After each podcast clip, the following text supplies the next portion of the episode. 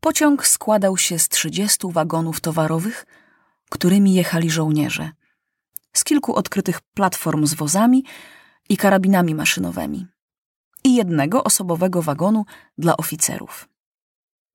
Obudził się Maciuś z lekkim bólem głowy. Prócz tego bolała go rozbita noga, plecy i oczy. Ręce miał brudne i lepkie, a przy tym dokuczało mu nieznośne swędzenie. Wstawajcie, raki, bo zupa wam stygnie. Nieprzyzwyczajony do żołnierskiej strawy Maciuś zaledwie parę łyżek przełknął. Jedz, bracie, bo innego nic nie dostaniesz, zachęcał go Felek, ale bezskutecznie. Głowa mnie boli. Słuchaj, Tomek, nie myśl tylko chorować, szepnął zafrasowany towarzysz.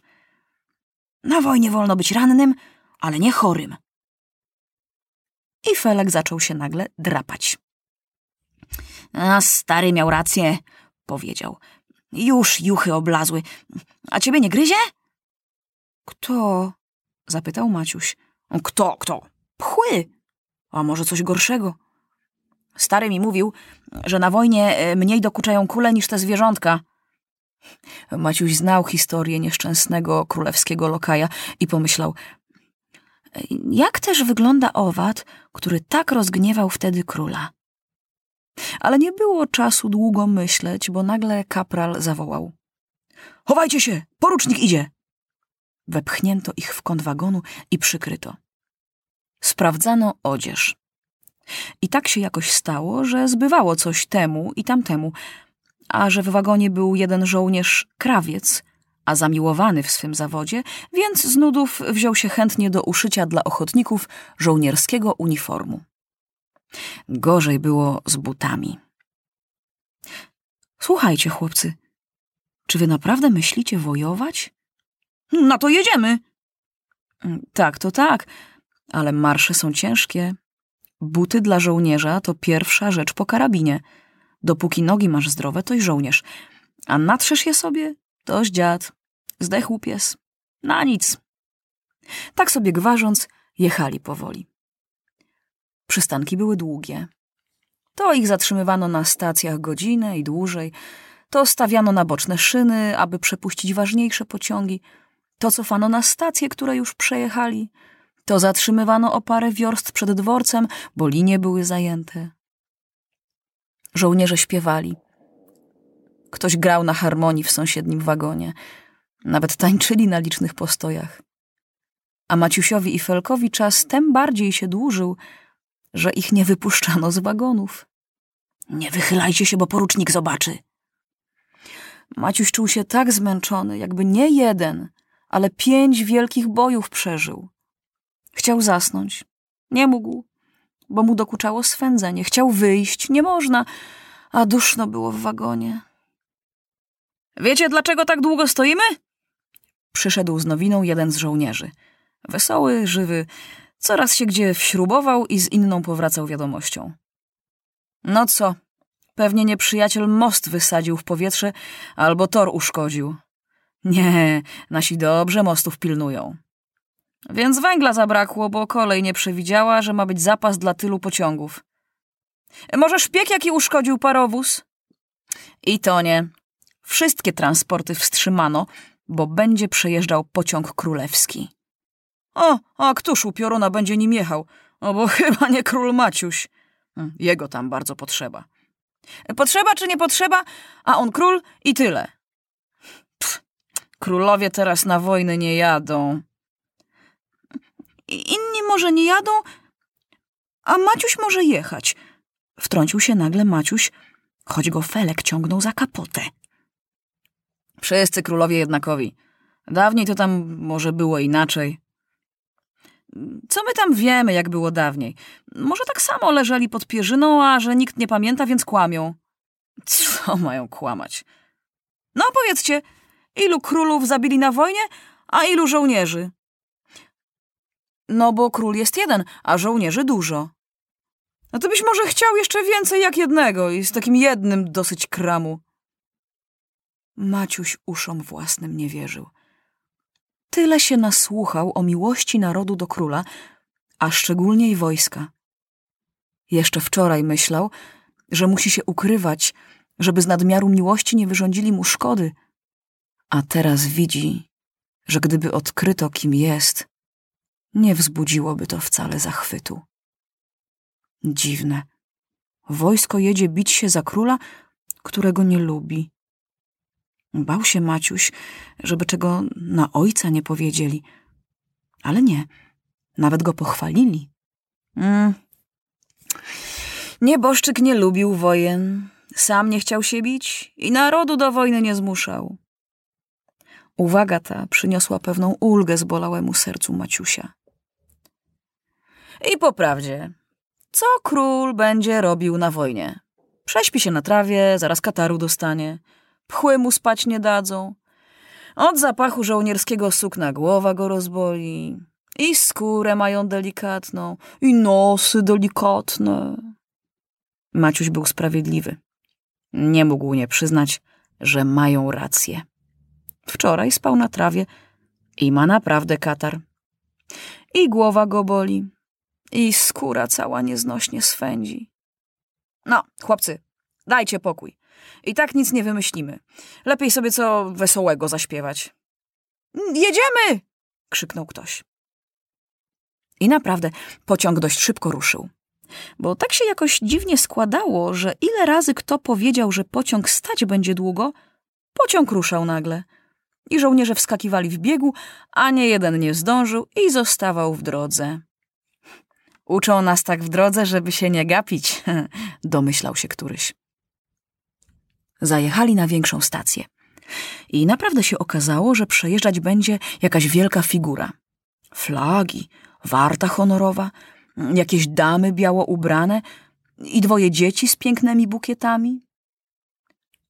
Królewskim pociągiem jedzie na front sam minister wojny. Znów postawili pociąg na sąsiedniej linii, gdzie stali całą noc, którą Maciuś przespał kamiennym snem. Głodny, zmęczony i smutny. Spał Maciuś i nic mu się nie śniło. Od świtu czyszczono i myto wagony. Porucznik biegał i sam wszystkiego doglądał. Trzeba was schować, chłopcy, bo będzie krewa, powiedział kapral. I Felek z Maciusiem zostali przyjęci do ubogiej izdebki zwrotniczego. Poczciwa żona zajęła się wojakami. Ciekawa też była, myśląc, że od małych więcej się czego dowie. Oj, dzieci, dzieci, biadała. I po co wam to było? Nie lepiej chodzić do szkoły. Dawno wojujecie? Gdzie byliście? Dokąd jedziecie?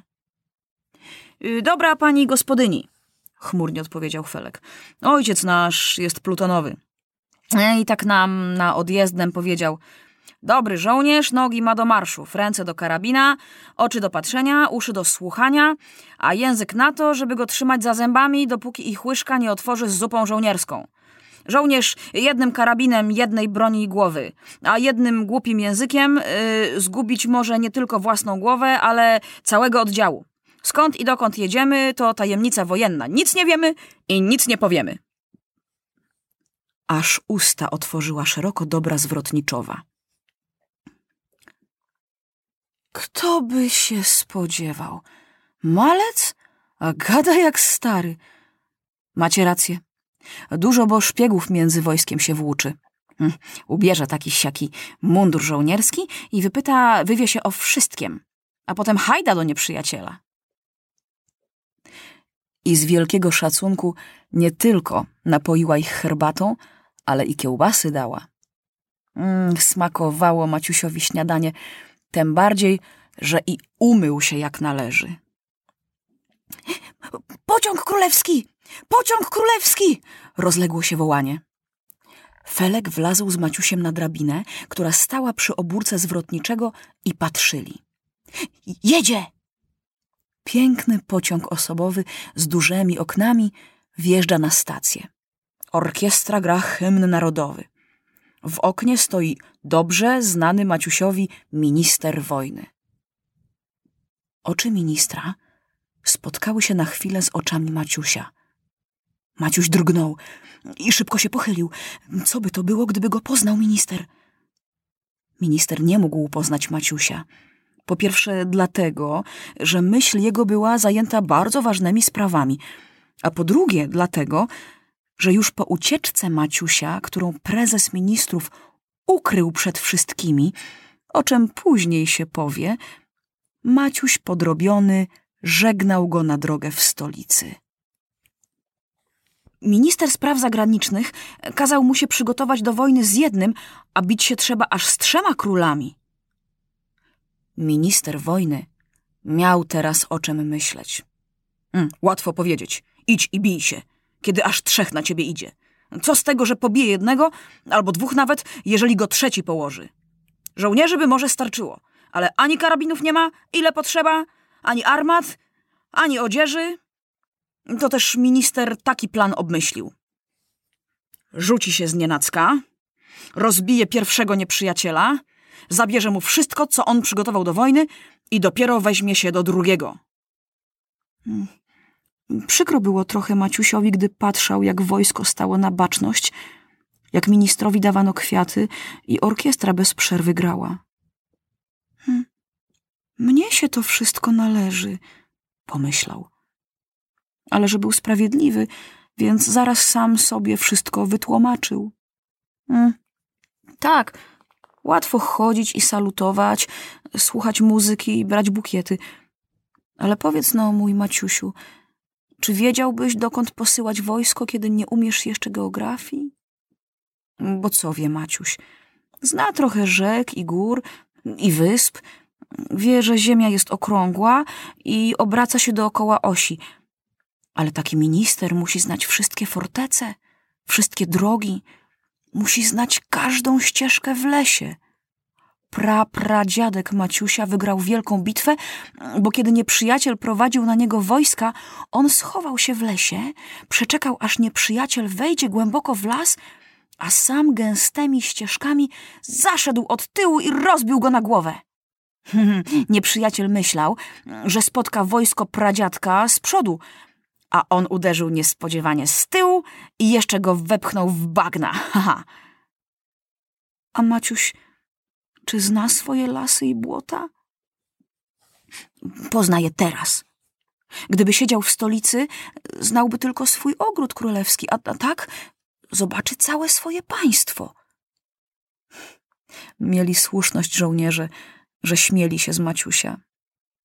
Maciuś jest jeszcze bardzo małym i mało uczonym królem. Może i źle się stało, że wojna tak od razu wybuchła, żeby choć za 2 lata, albo za rok jakiś,